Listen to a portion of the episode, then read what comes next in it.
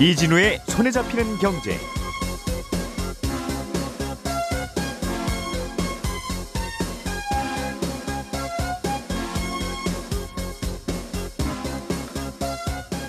안녕하십니까 이진우입니다.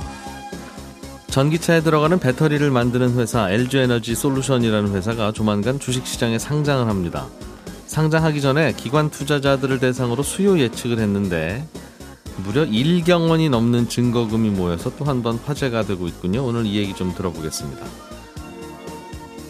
최근에 재건축 조합들이 조합원들에게 두 채를 분양하는 즉 원 플러스 원 분양 대신에 하나의 주택, 주택을 두 개의 세대로 구분을 해놓은 세대 구분형 공동주택을 제한하고 있습니다. 부동산 규제를 피하기 위한 방안인데 어떤 내용인지 이 내용도 좀 들어보겠습니다. 우리나라의 시중 통화량이 꽤 높은 증가율을 보이고 있는데 이 통화량이라는 건 어떻게 계산하고 어떤 개념인지 그리고 미국의 물가 상승률이 40년 만에 또 최고치를 기록했다는 소식까지 함께 네, 살펴보겠습니다. 1월 13일 목요일 손에 잡히는 경제 광고 잠깐 듣고 시작하겠습니다.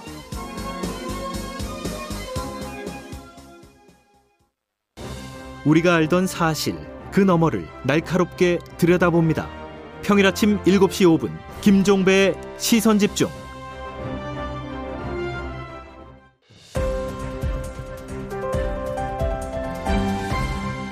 이진우의 손에 잡히는 경제. 네, 경제 뉴스를 정리하는 시간. 오늘도 김현우 행복자산관리연구소장 그리고 손에 잡히는 경제의 박세훈 작가, 김치형 경제뉴스 큐레이터 이렇게 세 분과 함께합니다. 어서 오십시오. 네, 안녕하세요. 자, 김치형 큐레이터가 준비해 오신 네. 소식부터 보겠습니다. LG 에너지 솔루션이라는 회사가 상장을 하는데 기관 투자자들의 수요 예측 참가 금액이 1경 원이 넘었다. 네. 1경 원이면 100조입니까? 천조, 만조입니까? 천조까지는 조르세죠? 네네. 거기까지 세볼 일이 별로 없어서. 써, 써보시면 네. 공을 뒤에다가 16개를 붙여야 되거든요. 음. 그러니까 보고 있으면 참 이게 현실적인 숫자인가 싶을 정도인데. 9,999조 다음에 1경인 거죠? 네네. 예, 그렇습니다. 예, 예. 뭐 국내 증시 사상 처음 있는 일입니다. 저희도 뭐 들어보면 뭐 조단위가 몰렸다 이런 얘기는 들어봤지만 경이라는 숫자는 사실 듣기 힘든 숫자니까요. 그 정도로 지금 어떻게 보면 인기가 있다라고 볼 수도 있겠고요. 업계 추산으로는 지금 1경 1,500조 원 정도에 달할 걸로 지금 보고 있는데 네. 그렇게 되면 경쟁률은 국내 기관 투자자들만 대상으로 해도 1,700대 1 정도가 될 거다 이런 음. 지금 얘기가 나오고 있습니다. 기관 투자자 수요 예측이라는 게 개인들이 공모주 청약하는 거하고 똑같은 거죠? 네, 네, 비슷합니다. 그러니까 근데 이제 돈 많이 써는 기관한테는 많이 주고 그렇습니다. 적게 쓰는 기관한테는 적게 주니까 예. 있는 돈 없는 돈 다 끌어들여서 그렇죠. 다 이제 베팅을 하는 거죠. 기관 투자자들 같은 경우에는 의무적으로 좀 큰 규모의 기업들은 담아야 되는 물량들이 있기 때문에 흔히 말하는 인덱스 펀드나 뭐 이런 데들 같은 경우에는 시가총액이 높아지면 그 정도의 규모를 무조건 담아야 되거든요. 그러니까 예. 일정 비율은 가져와야 되니까 어쨌든 최고 금액을 일단 써놓고 최고 물량을 써놓은 다음에 이렇게 경쟁률이 심할 때는 최대한 확보하는 게 1번이거든요.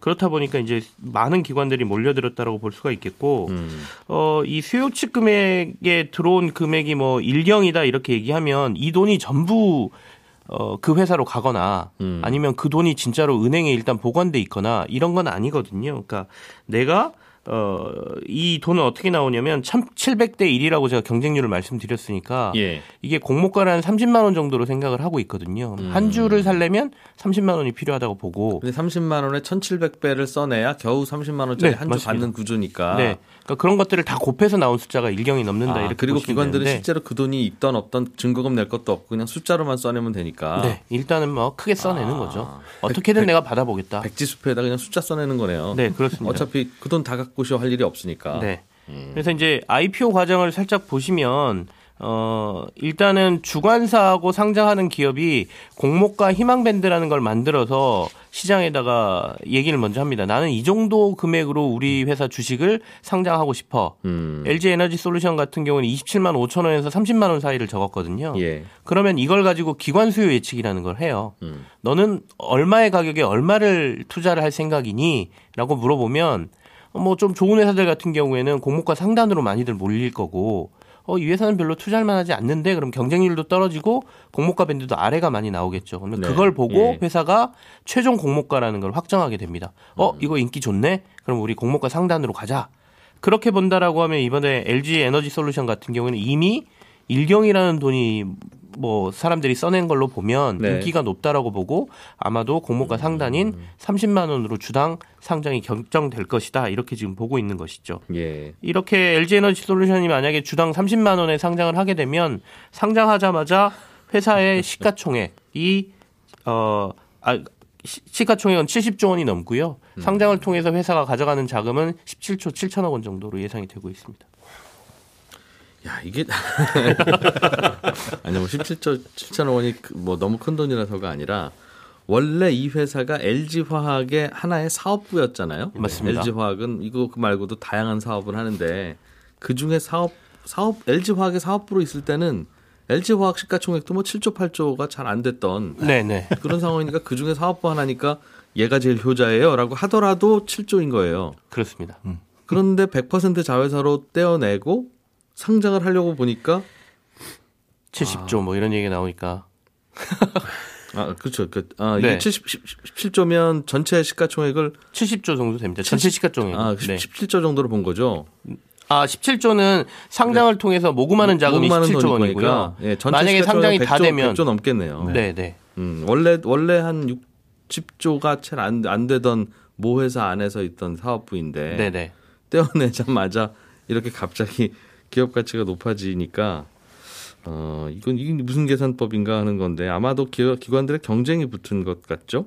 그렇습니다. 가격이라는 게 사실 어, 적정가라는 게 어떻게 평가하느냐에 따라 좀 달라지는 거고 뭐 시장에서 가격은 수요와 공급으로 이루어진다라고 본다면 만약에 이 주식을 사고자 하는 사람이 많아지면 가격은 올라가게 되지 않습니까? 예. 그러니까 이제 상장 초기이기 때문에 인기가 너무 높아서 올라갔다라는 의견이 있을 수도 있고 실제로 LG 화학 안에 들어 있을 때는 제대로 가치 평가를 못 받았는데 얘네만 떼내다 보니까 다른 뭐 성장성이 없는 애들보다 성장성을 높게 평가받아서 가치가 높다 이렇게 평가하는 경우도 있고요. 예. 근데 말씀하신 것처럼 논란은 있겠습니다만 어 이- 상장에서 70조 원 정도의 가치를 인정받는다라고 지금 얘기를 했을 때 공모가를 30만 원으로 봤을 때요. 예. 어, 지금 증권사들에서는 어, 떼낸 LG 에너지 솔루션이 적어도 100조 원 정도의 시가총액은 갈 만한 회사다라고 또 증권가가 분석을 하고 있거든요.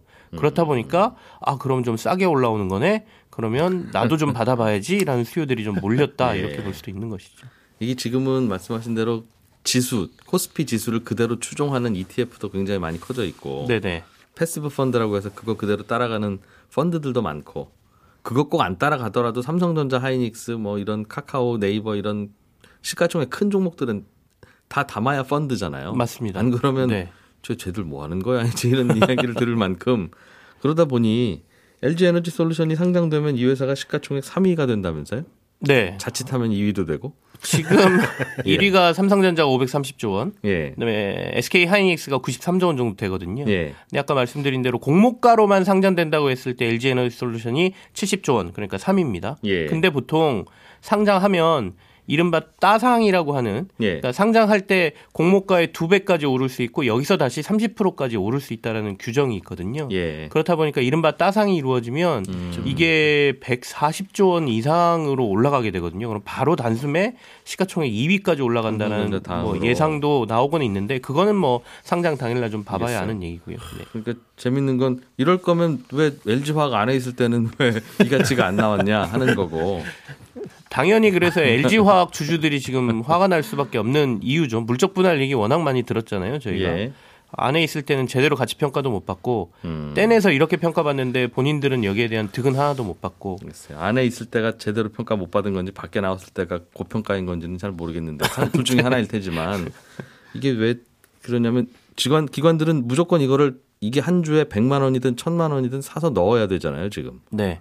아까 말씀하신 대로 시가총액 상위 종목을 네. 비율대로 담아야 되니까. 기본적으로 passive 펀드라고 하는 그러니까 지수를 따라가는 펀드들은 지수하고 똑같이 비중을 주식들을 담아야 되기 때문에 예. 만약에 2위나 3위로 들어온다 그러면 당연히 안 담을 수 없거든요. 음. 그러면 시장에서 오른 가격으로 담으면 더 부담이기 때문에 차라리 공모주를 통해서 싸게 담는 게 공모가 무조- 30만 원에 싸게 담는 게 낫기 때문에 일단은 최대 물량을 쓸 수밖에 없는 상황인 얼마든. 간에. 네. 음.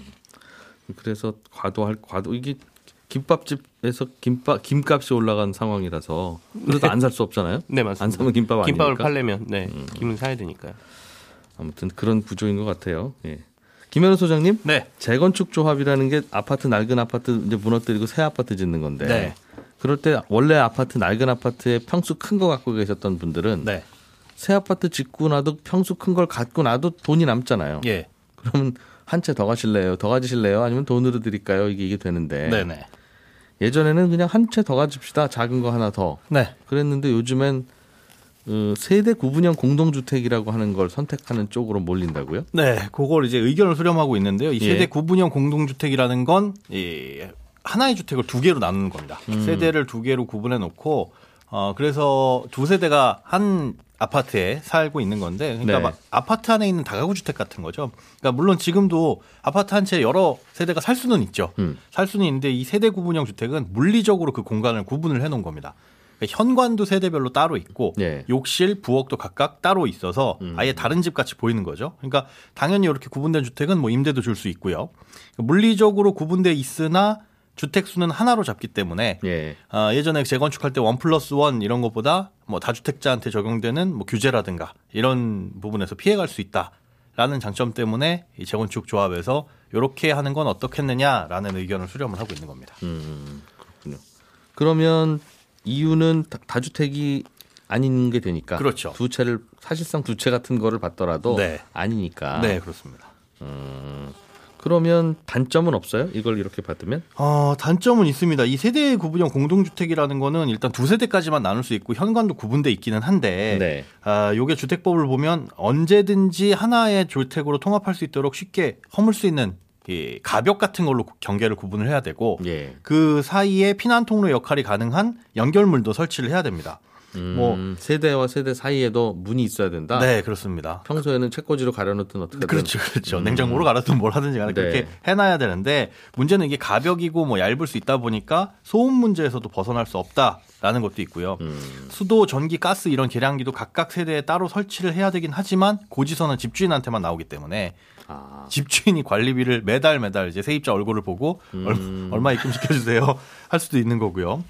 아, 또 이게 공동주택 건설 기준에서는 한 개의 주택으로 봅니다. 그러다 보니까 아파트에서 네. 어, 실질적으로는 두 집이 살지만 한 집으로 봐서 주차장이 부족한 현상이 나타날 수도 있죠. 주차장 의무 비율에서 한 채로 계산되니까. 그렇습니다. 한 채로 계산돼서. 그래서 현재는 재건축이라든지 리모델링 하는 곳에서 지금 의견 수렴을 받고 있는 단계인데, 음. 어, 지자체에서도 사실 이거를 장려를 하고는 있어요. 왜냐하면 네. 이제 주택 수가 늘어나는 거긴 하니까, 공급이 늘어나는 거긴 하니까 장려는 하고 있지만, 아, 현장에서는 이런 단점들을 극복하고 어떻게 받아들일지는 조금 더 지켜보긴 해야 됩니다. 굳이 똑같은 면적에 그냥 아파트로 주면 대문 그대로 달려 있고 두 채가 되는데. 그렇죠. 어, 그렇게 되면 다, 다주택자 다주택이 되니까 예. 양도세, 중, 저, 어. 종부세 이런 것들의 부담이 늘어나니까 경계선을 굵은 실선으로 하지 말고 점선으로 그는 그런 집을 만들면 되지 않겠느냐. 맞습니다. 이게 그래서 다가구와 다세대가 달라서 네. 다세대 주택은 1층, 2층, 3층, 4층이 다 주택으로 계산돼서 네. 집이 네 채시네요 이러는데 그렇죠. 한 층만 없으면 다가구 주택이니까 3층 전체가 다 한 채로 계산되니 네. 요즘 다세대 주택들은 그냥 한 층 없애버린다고. 바꾸는. 네네. 어, 그냥 상가로 바꾸든가. 그렇습니다. 음. 주택 수만 계속 줄어들 텐데 그런 단점이 있죠. 다주택자 규제가 또 이런 쪽으로 불똥이 튀네요. 네. 자, 박 작가님이 준비해 오신 소식도 재밌습니다. 시중에 돌아다니는 돈이 얼마나 되는지를 매달 계산해서 발표하는 모양이에요. 네, 그렇습니다. 11월 달 기준으로 통화량이 얼마나 되는지가 발표된 것 같은데. 네, 꽤 많이 늘었어요. 예. 일단 통화량이라는 것부터 설명을 좀 드리면 예. 예를 들어 MBC의 직원이 얼마나 되는지 알고 싶으면 사내 방송으로 회사 앞 광장에 직원분들 다 모여 주세요. 라고 해서 번호 하면 네. 근데 그, 굳이 그렇게 안 하는 이유는 직원 명부 서류 몇 장 보면 되니까 예, 굳이 예. 그렇게 안 하잖아요. 음. 마찬가지로 우리나라의 돈이 얼마나 돌아다니는지를 알려면 전 국민한테 자 각자 가지고 있는 돈 다 갖고 나오세요. 혹시 돈이 통장에 있으면 숫자 적어서 나오세요. 음. 라고 하고 그걸 다 더하면 됩니다. 그렇겠죠. 예. 그런데 또 그- 굳이 그렇게 안 해도 되는 이유는 시중에 돌아다니는 돈은 위조 지폐가 아닌 이상은 예. 조폐공사에서 발행한 현금으로 사람들이 가지고 있거나 음. 아니면 금융회사에 넣어둔 돈일 거니까 한국은행이 그동안 시중에 내보낸 현금 그리고 금융회사들이 갖고 있는 돈 요거 다 더하면 시중에 돌아다니는 돈의 양을 계산할 수 있거든요. 음. 요걸 통화량이라고 하는데 그렇게 조사를 해봤더니 예. 작년 11월 기준으로 3,600조 원 조금 안 되는 겁니다. 음. 그러니까 우리나라의 3,600조 원이 우리나라 경제를 돌리고 있다. 라고 보면 되는데 주식 채권 코인 금괴를 갖고 있는 건 뺀 거죠. 그러니까. 그렇습니다. 예. 그렇게 그 전달인 10월 달보다 40조 원 가까이 늘었고요. 작년 11월하고 비교해 보면 1년 사이에 한 410조 원 정도 늘었습니다. 이게 늘어난 양만 보면 2008년 12월 이후 약 13년 만에 최고치입니다. 3,600조 원이 있는데 1년 사이에 한 400조 늘었으니까 네. 대략 한 10%가 더, 넣- 더 느는 그렇습니다. 거네요. 네. 어디서 그렇게 왜 이 말은 이건 왜 늘어나는 거죠? 그럼 돈의 양은 자꾸 왜? 그러니까 한국은행 설명으로는 예. 가계 같은 경우는 증가폭이 전달의 증가폭보다는 조금 줄긴 했어요. 왜냐하면 대출 금리도 좀 오르고 예. 정부에서 대출 규제도 하는 바람에 주택담보대출이나 전세자금 대출을 좀 덜 받아서 그렇다라는 거고 대신에 정부가 작년에 재난지원금 줬잖아요. 네. 그 재난지원금이 아, 가계 통화량 증가 이유로 보인다라고 설명을 하고 있고 기업 같은 경우는 정부가 지금 저금리로 대출을 계속 해주고 있거든요.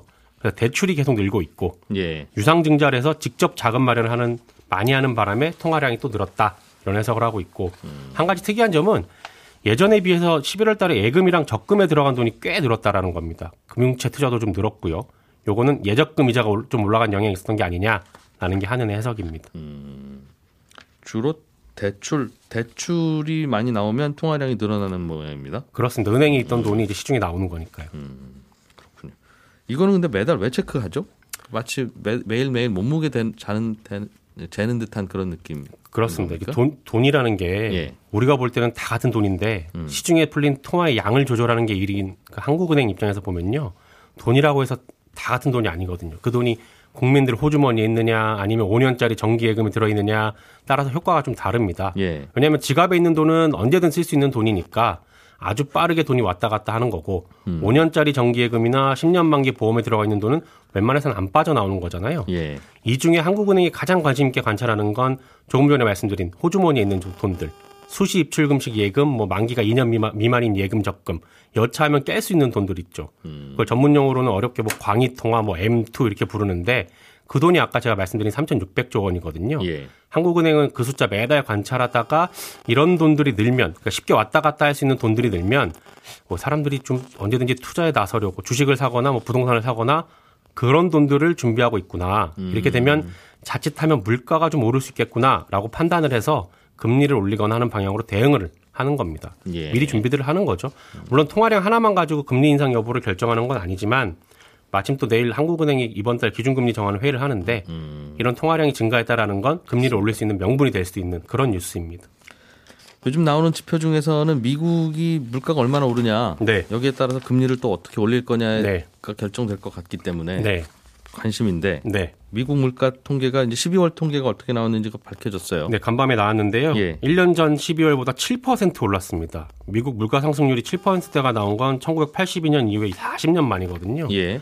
기름값이 1년 사이에 거의 50% 가까이 오른 게 제일 컸고요. 음. 중고차 가격이 한 37%, 신차 가격도 한 12% 정도 오른 걸로 영향을 줬습니다. 예. 차 가격이 이렇게 오르는 건 반도체 공급이 잘 안 되다 보니까 음. 신차가 잘 안 나오고 신차가 잘 안 나오니까 중고차 가격이 오르고 있는 건데 미국은 차가 없으면 그 생활이 거의 안 되는 나라라서 음. 차 가격이 아마도 당분간 미국 물가 지수는 전년도보다 높게 나올 거고 예.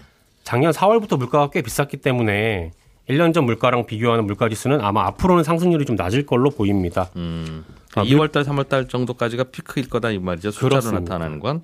네. 미국의 물가를 우리가 중요하게 보는 건 결국 말씀하신 것처럼 금리 때문인데 예. 그한 가지 좀 특이한 건 미국 중앙은행 같은 경우에 물가가 한창 오르고 있을 때는 물가 상승은 공급망에 잠깐 문제 생겨서 일어나는 일시적인 현상이다. 음. 금리 올리는 건 천천히 생각하겠다라고 했는데 음. 최근에는 물가 상승이 심상치 않네. 금리 올리고 돈 푸는 수도꼭지 잠그겠다라고 얘기를 하고 있거든요. 근데 최근에 물가가 오르는 게 공급망 문제 때문이라면 이걸 금리를 올려서 어떻게 해결하겠다는 건지 요거는 잘 모르겠습니다. 김현우 소장님, 네. 뭐 하나만 더. 어, 지금 그 노후 보일러 친환경 보일러로 교체하는 사업이 지자체별로 진행 중에 있습니다. 저도 엊그저께 보일러 교체했는데 네. 친환경 보일러로 하셔야 됩니다라고 해서 한 30만 원 더 줬어요. 어, 예. 예전 혹시 10년 이상 된 친환경 보일러가 아닌 네, 옛날 것들을- 보일러 쓰고 있다가. 네, 네. 예. 콘덴싱 보일러라고 해가지고 친환경 보일러인데 요걸 이제 교체하게 되면 아, 일정의 지원금을 줍니다. 그러니까 이 저소득층 같은 경우에는 60만 원까지 지원을 해주고 예. 아, 일반 가구 같은 경우에는 10만 원까지 지원을 해주는데 네. 요게 이제 매년 요맘때쯤 시작을 해가지고 예산 소진 시에 끝나버려요. 음. 어, 그런데 꽤 많이 빨리 끝납니다. 예. 그래서 뭐- 먼저 신청을 하시면 되는데 이게 신청을 아무나 할 수 있는 건 아니고 네. 이 친환경 보일러가 설치 가능한 세대냐를 먼저 확인을 하셔야 됩니다. 음. 이 친환경 컨덴싱 보일러의 특징은 뭐냐면 그 물이 떨어져요 안쪽으로. 네. 보통 우리가 보일러 옛날 거 보면 바깥으로 연통에 물이 떨어져가지고 고드름 같은 게 생기잖아요. 음. 그런 거 방지하고자 안쪽으로 떨어져야 돼서 배수구가 있어야 되는데 예. 예전에 이제 뭐 반지하라든가 이런 곳에 사시는 분 같은 경우에는 하수 시설이 안 돼 있는 곳들이 있습니다. 음. 이런 곳은 안타깝지만 지원을 못 받을 수가 있고 그래서 그런 부분을 먼저 보일러 업체 확인을 해 보시고 이게 친환경 보일러로 교체 가능한지 음. 물어보신 다음에 지원을 받으시면 됩니다. 바꿀 때 됐으면 요즘 신청해야 된다는 거죠 연초에. 그렇습니다. 예, 오늘 충청남도 전라 지역에는 대설 예비특보가 발표됐습니다. 많은 눈이 예상되니까 어, 도로 결빙 어, 우려됩니다. 어, 출퇴근 시에 대중교통 이용하시기 바랍니다. 손에 잡힌 경제는 11시 5분에 다시 찾아옵니다. 이진우였습니다. 고맙습니다.